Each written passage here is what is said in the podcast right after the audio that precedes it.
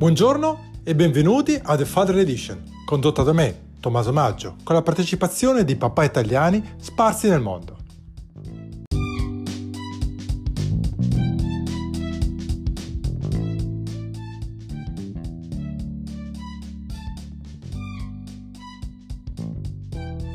Buongiorno e benvenuti a The Father Edition. Chiaramente questa è la versione italiana, curata da me, Tommaso Maggio. E oggi ho il piacere di avere come ospite Lorenzo Gallardi, che è stato ambasciatore d'Italia in Thailandia, Cambogia e Laos fino a pochi mesi fa e oggi si occupa per il Ministero della Disabilità come consigliere per le relazioni internazionali. Grazie di essere qui con noi oggi. Grazie a lei e buongiorno, buongiorno a tutti, è un piacere essere con voi. Allora, come prima domanda vorrei chiedere se è possibile insomma di eh, raccontarci un po' di lei, chi è diciamo Lorenzo Gallanti oggi? E eh, com'era? Po' prima di avere i figli, ecco, come è cambiato in, questi, in questo periodo? Se può... difficile da dire, lo so, però magari... No, no, è anzi è un bel, è un bel, bel percorso da fare a ritroso. Sicuramente eh, sono cambiato molto. Eh, ho avuto la prima figlia a 28 anni e quindi relativamente presto rispetto a molti dei nostri amici eh, nostra inteso miei e mia moglie. E, e quindi prima di allora mia, il mio ricordo di me stesso prima di allora era di un ragazzo sostanzialmente. Anche se avevo già iniziato a lavorare eh, Ministero degli Esteri avevo vinto il concorso in carriera diplomatica a 25 anni, poi eh, sono andato a fare il servizio militare, all'epoca era ancora obbligatorio, e poi avevo cominciato a lavorare al ministero, poi eh, ci siamo sposati con Francesca, con mia moglie e poco più di un anno dopo è nata Ilaria, la nostra prima figlia.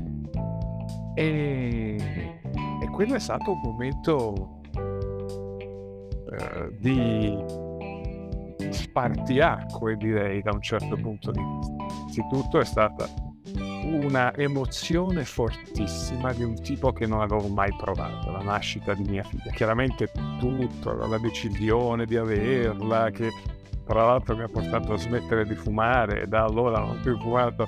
Eh, e, e, poi eh, la gravidanza naturalmente e e poi la nascita, la nascita e portarsi a casa questa bambina piccolissima è stato un momento travolgente, veramente travolgente, eh, in cui ci si trova davanti a, a, all'esperienza della vita in qualche modo. No?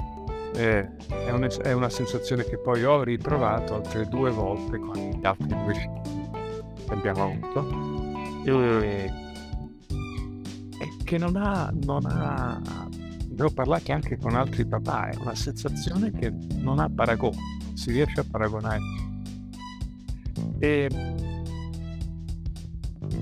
e ecco, chiaramente questo momento spartiacque eh, mi ha trasformato, mi ha trasformato, mi ha dato, mi ha un po' stabilizzato da un punto di vista di obiettivi, eh, di dire, quello che, che, occorre fare. In qualche modo ha introdotto un elemento di, di responsabilità nei miei, nei miei ragionamenti, nei miei calcoli, nel mio progettare la mia vita, la nostra vita con mia moglie, eh, perché la, priorità diciamo, era, era sempre la, la, famiglia, il benessere familiare, le scuole, tutti questi ragionamenti che poi diventano particolarmente frequenti nelle famiglie che si spostano molto, come la nostra. Poi eh, siamo partiti per, per, Damasco, per la Siria, con una bambina di un anno e, e un mese, e effettivamente la nostra principale preoccupazione era di trovare, trovare tutti i servizi e, e le soluzioni che fossero adeguate a lei. In realtà la Siria di allora era un paese molto diverso dall'Italia di allora e quindi ci siamo dovuti un po' ingegnare su vari profili. Naturalmente ci, ci siamo riusciti anche perché poi alla fine di quella di dell'esperienza siriana è poi nata la nostra seconda, la nostra seconda Sto un po' divagando, ma credo sia inevitabile. No, è assolutamente interessante. Sicuramente, diciamo, eh, responsabilità è la parola, eh, la prima parola che mi viene in mente. L'altra però è, è eh, perché poi i figli crescono, no?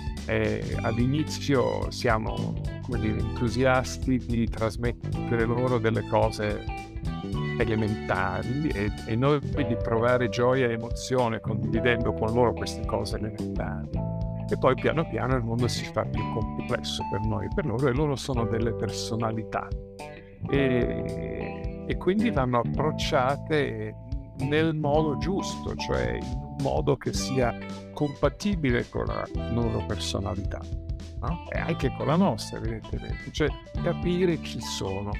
Ecco, questo è un esercizio complessissimo che tuttora faccio e che non ha fine probabilmente. Eh, per cercare, come dire, di, di prenderli per il verso giusto, no? non, non, come dire, di condividere gli obiettivi senza imporre in maniera unilaterale, perché credo che imporre in maniera unilaterale eh, non sia più di tanto, di tanto proficuo.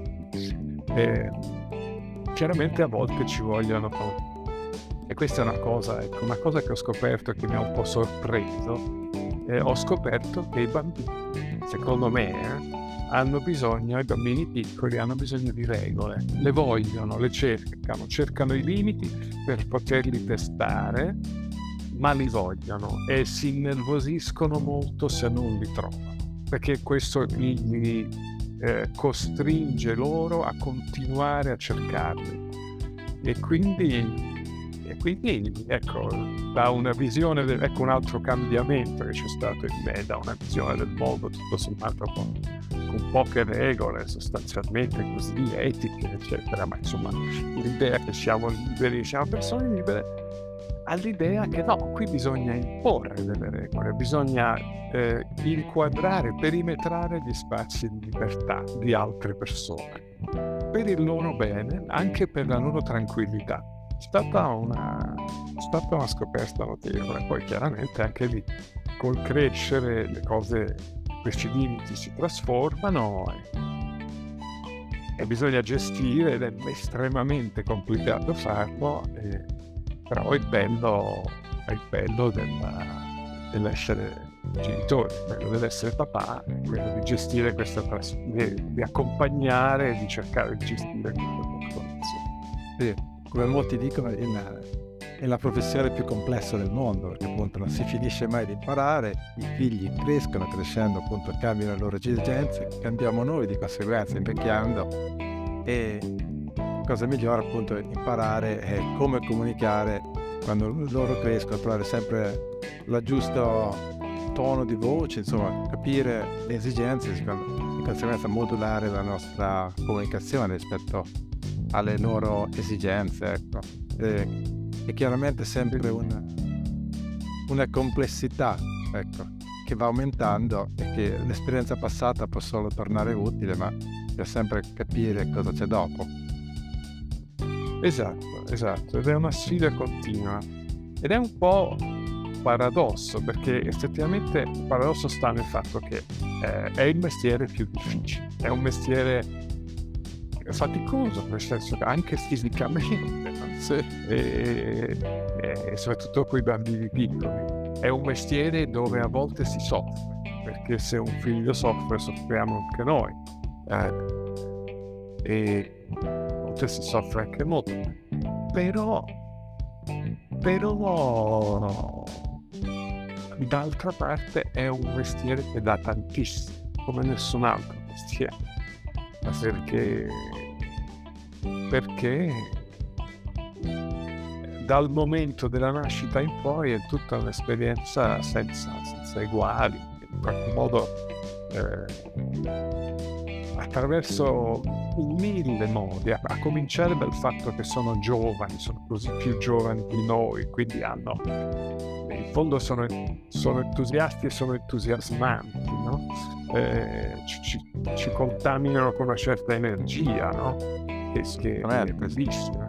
Eh, ecco, già a partire da questo in qualche modo siamo ripagati e poi sicuramente è una, è una sfida, le sfide sono belle eh, anche quando sono faticose, anche quando richiedono molto da noi.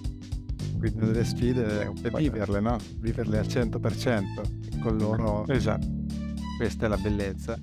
E un'altra domanda, se, se posso. Visto il suo lavoro che è sempre molto impegnativo, come ha permesso il suo lavoro di bilanciare il rapporto, insomma, lavoro-famiglia? Immagino che poi negli anni non sia stato sempre così semplice, ecco.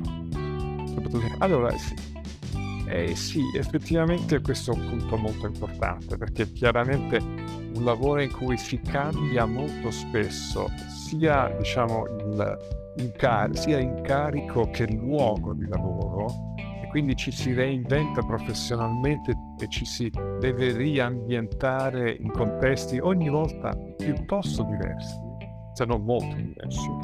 È chiaro che il lavoro è molto assorbente, specialmente quando siamo all'inizio eh, abbiamo anche diciamo, delle ambizioni di carriera, eh, diciamo che quello diventa eh, le urgenze della giornata e que- questo, questo, lavoro diventano estremamente assorbenti.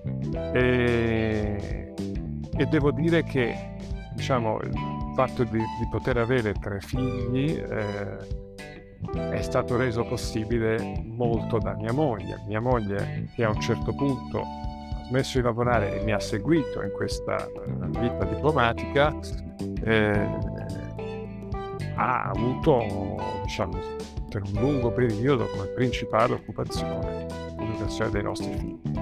Non che io ne sia rimasto fuori, ma chiaramente eh, devo riconoscere che è, stato, eh, è stata la possibilità che lei si dedicasse al 100% a questi bambini che ci ha portato poi ad avere tre figli, altrimenti eh, credo che ci saremmo fermati a due.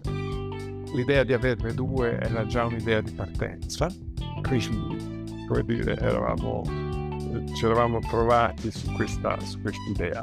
Eh, però il terzo è nato proprio sull'onda dell'entusiasmo del, dei primi due. Chiaro, chiaro. C'è stata anche la situazione. Sì, sì. Sì, sì, sì, sì.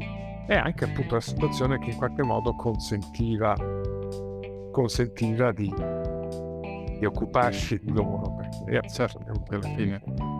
Eh, detto questo, però, eh, i figli sono eh, comunque presenti anche nella giornata lavorativa, anche, anche se uno non riesce a vederli eh, per tanto tempo, molte ore al giorno, però eh, i figli con, con i, i, i, loro desideri, i loro problemi, le loro necessità eh, sono presenti, quindi ecco, ho sempre cercato di manifestarmi con loro anche eh, come papà, non solo come parte di una coppia di genitori, ma anche individualmente come papà. Eh, se tornassi indietro lo farei ancora di più. Certi momenti forse un po' delegato a mia moglie eh, anche il ruolo di papà nei momenti più, diciamo, più acuti, più intensi di lavoro, però se tornassi indietro non lo rifarei questo non perché sia insoddisfatto di come sono i bambini, ma perché eh, no, queste sono le cose che poi rimangono nella vita. E, ma chiaro, dai, il lavoro è fondamentale e il lavoro, anche il lavoro è sempre stato pensato in chiave di famiglia, di sostenibilità economica di sicurezza per i figli. Eh, però, come dire, c'è anche il quotidiano, ci sono anche altri aspetti da gestire, ci sono... Eh, c'è bisogno anche del papà. Ecco. Eh beh, direi proprio di sì, direi proprio di sì. Questo si dire, il tempo passa così velocemente che appunto non ci si rende conto a volte di, del tempo eh, occupato dal lavoro, quando invece chiaramente tutti vorremmo passare più tempo con la famiglia. In qualche modo diciamo che aver avuto questi lockdown, per quanto tragici su un punto di vista, ha dato possibilità a tante famiglie di stare uniti come non mai, no? di passare tempo insieme come non mai. Quindi bisogna prendere anche i lati positivi di queste crisi che praticamente ci sono state. Sì, sì, sì, sì, ovviamente quello è stato, il lockdown è stato per molti un evento trasformativo e, nel nostro caso eravamo separati perché io e mia moglie eravamo a Bangkok con nostro figlio eh, piccolo e invece le due figlie più grandi erano a Roma, eh, il nostro appartamento a Roma, quindi il lockdown ci ha separato ulteriormente perché poi era difficile muovere, è stato difficile muoversi. Per un periodo abbastanza lungo, quindi eh, io addirittura non, non, le ho viste per eh, una, quasi un anno e mezzo, un periodo eh, lunghissimo, eh, mai sono mai stato più in Italia così a lungo.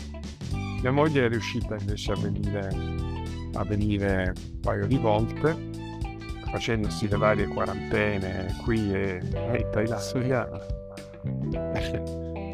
Oggi c'è una storia, però non era tanto tempo. Esatto. E, e quindi eh, lì è la tecnologia che supplisce un po'. Per, per, fortuna, sì. Per fortuna. Per fortuna questa distanza ha anche rafforzato forse qualche rapporto, no? Grazie alla tecnologia che in questo caso ci è venuta sì. incontro. Sì, sì, sì, è stato assolutamente fondamentale, fondamentale. Poi adesso che i figli tendono loro a muoversi, noi siamo a Roma, sono loro che una adesso si è spostata a Parigi, eh, un'altra è appena tornata da un Erasmus a Barcellona, un altro sta facendo la maturità e magari a settembre va chissà dove, ecco che appunto di nuovo queste tecnologie sono, sono. È il momento del, in cui ci parliamo, in cui ci parliamo anche solo video è sempre un momento divertente, a volte un momento collettivo, a volte un momento a due, ma è sempre, sempre divertente. È bene. divertente oppure, oppure anche intenso da un punto di vista. Ma chiaro, però grazie a Dio ce le abbiamo adesso, se pensiamo soltanto 10-15 anni fa eh, non è così tanto lontano, ma ancora era l'inizio Skype e queste altre tecnologie, adesso invece fortunatamente sono anche alla portata di tutti, insomma, quindi siamo sì. anche, potendo viaggiare di più e stando lontani abbiamo la possibilità di essere più facilmente connessi. Esatto. Poi vedremo perché i, allora, la differenza forse qui vado a toccare un luogo comune, ma la differenza tra maschi e femmine che sperimento io è che le femmine parlano molto e molto volentieri e i maschi invece parlano pochissimo. E credo che anch'io da figlio ero così, eh, ma ecco, quindi forse col maschio la tecnologia dobbiamo imparare a usarla con, eh, facendo un po' di sforzi anche da, da parte sua e forse da parte nostra per, per rendere le conversazioni. O forse verrà naturale perché siamo lontani quindi c'è più voglia di, di, aprirci. No? Sì, perché... esatto, poi la lontananza in qualche modo fa da leva, no? Esatto, perché poi non aprirci spesso significa voler mantenere degli spazi di autonomia, no? non essere giudicati. Però se uno vive lontano, gli spazi di autonomia sono, come dire, eh, inevitabili, quindi c'è, forse c'è meno preoccupazione da quel lato. Ma perché c'è il carattere, ma quello, su quello ci si può fare poco, tecnologia o meno, però insomma a volte anche lì la tecnologia può aiutare, lo strumento c'è chi preferisce usare eh, le faccette per dire piuttosto che mandare una foto per esprimere un'emozione, piuttosto che mandare un vocale, no?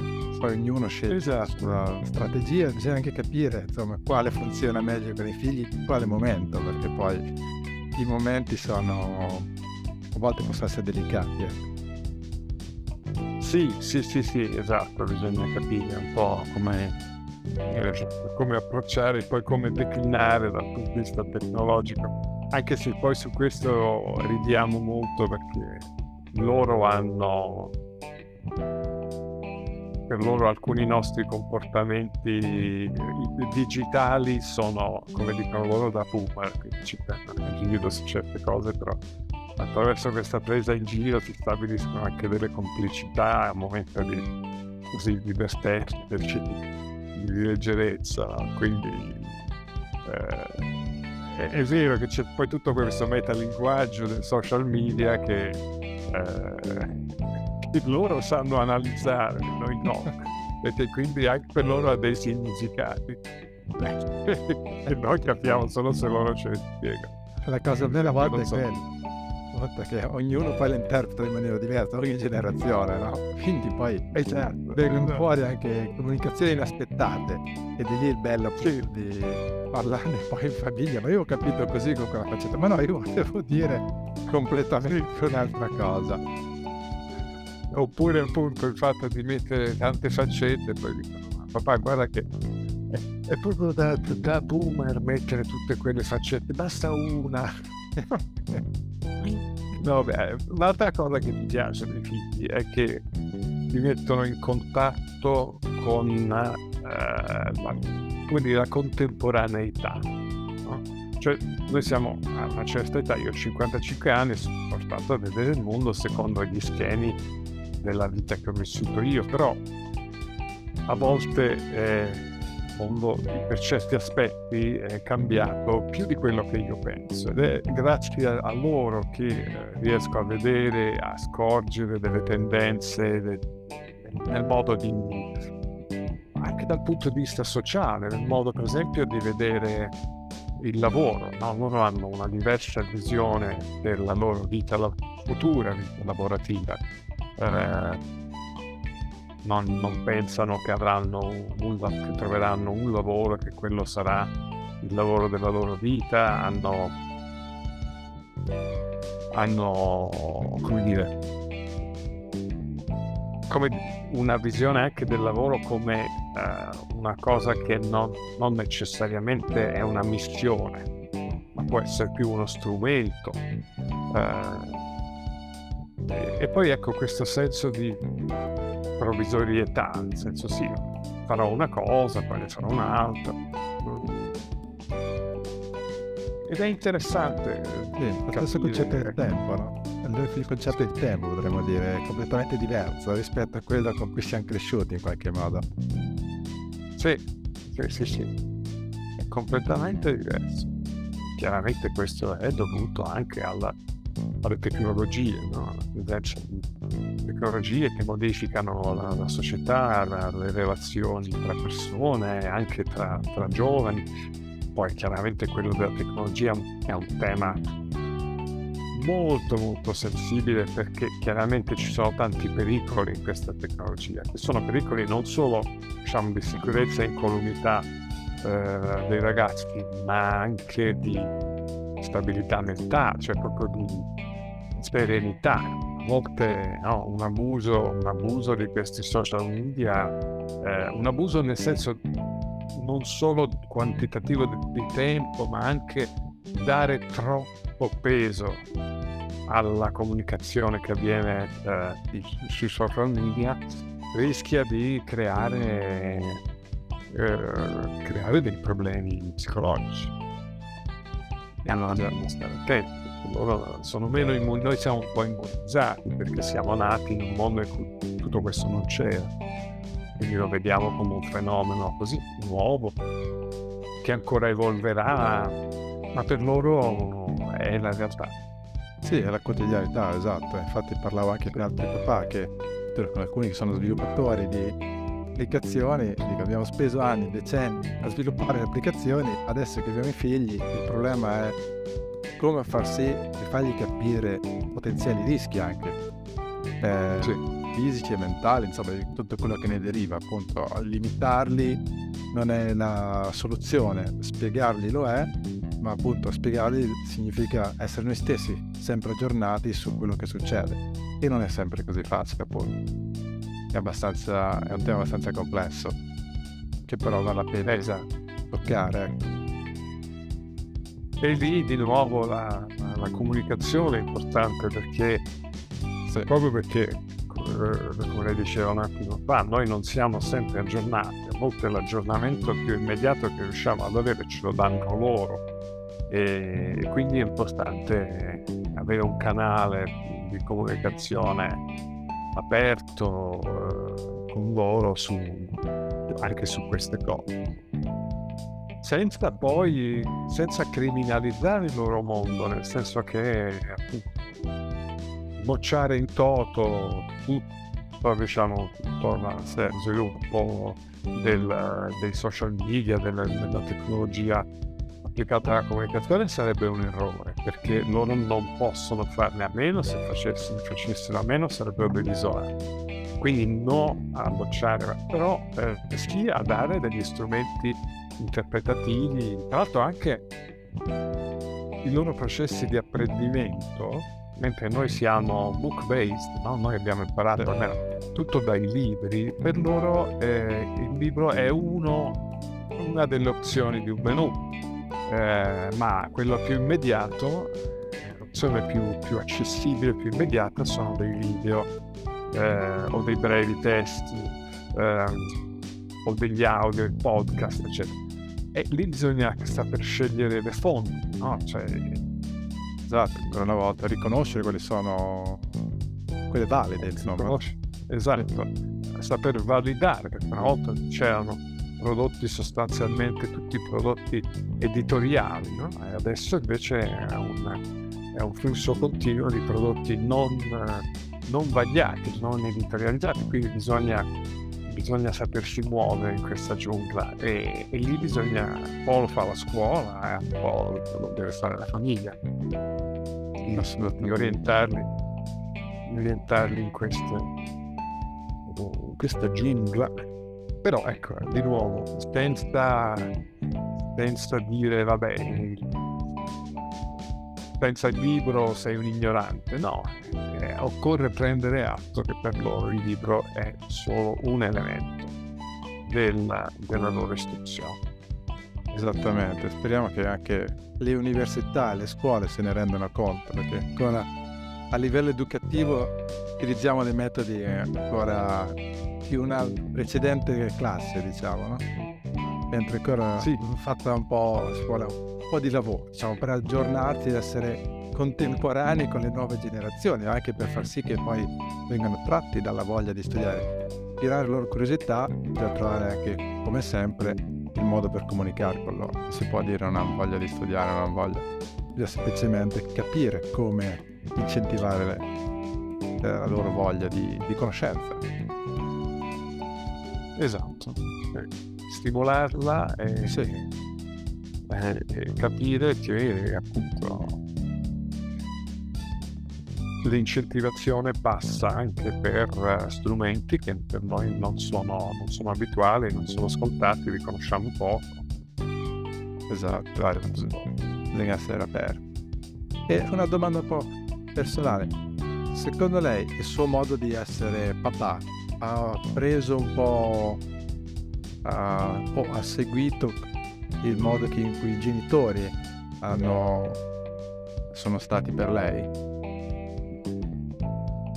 E, sì, penso in parte sì, eh, inevitabilmente.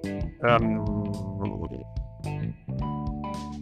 anche se ho cercato di è anche venuto spontaneo di, di trovare un, un, mio modo di essere papà e questo eh, perché appunto viviamo in un'epoca diversa in cui eh, dire, ci si occupa molto di più dei figli, almeno questa è la mia sensazione. Eh, e, e quindi si cerca di capire quando hanno bisogno di aiuto, anche quando hanno bisogno di aiuto psicologico a volte.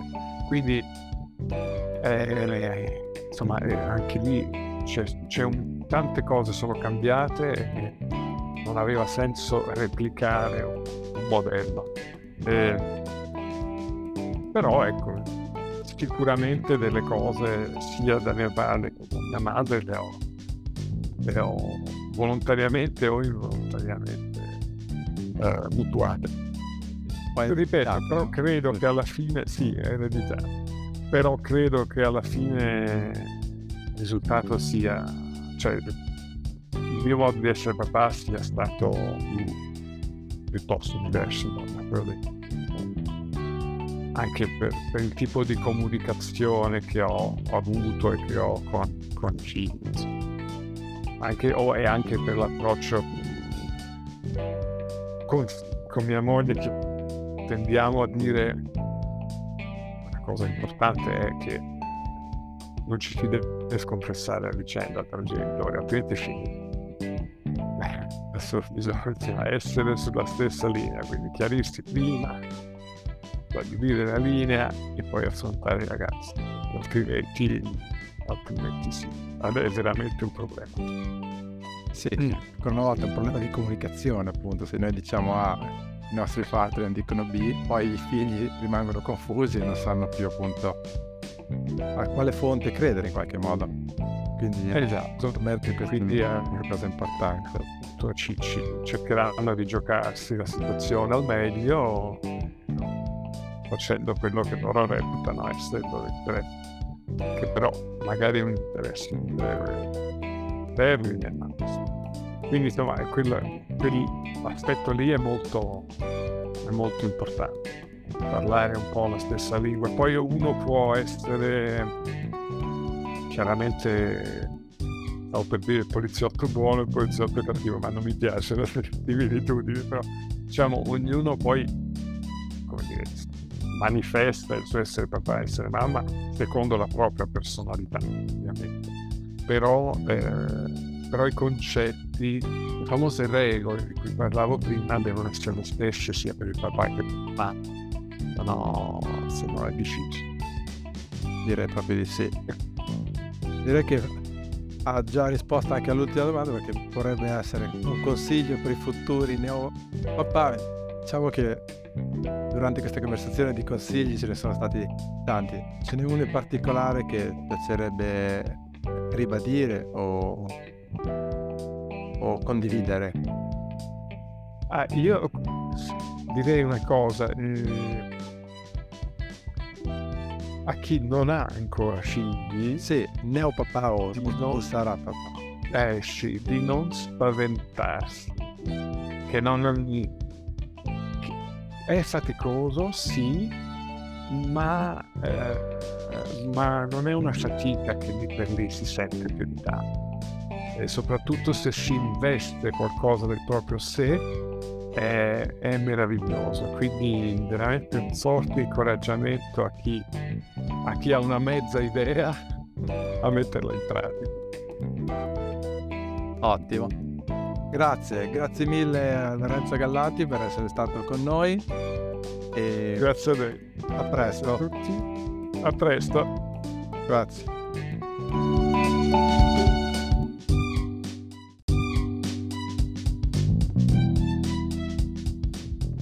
Grazie per aver ascoltato questo episodio di The Fatherly Edition. Se ti è piaciuto, seguici su Spotify, YouTube o nei tuoi canali preferiti. Ciao!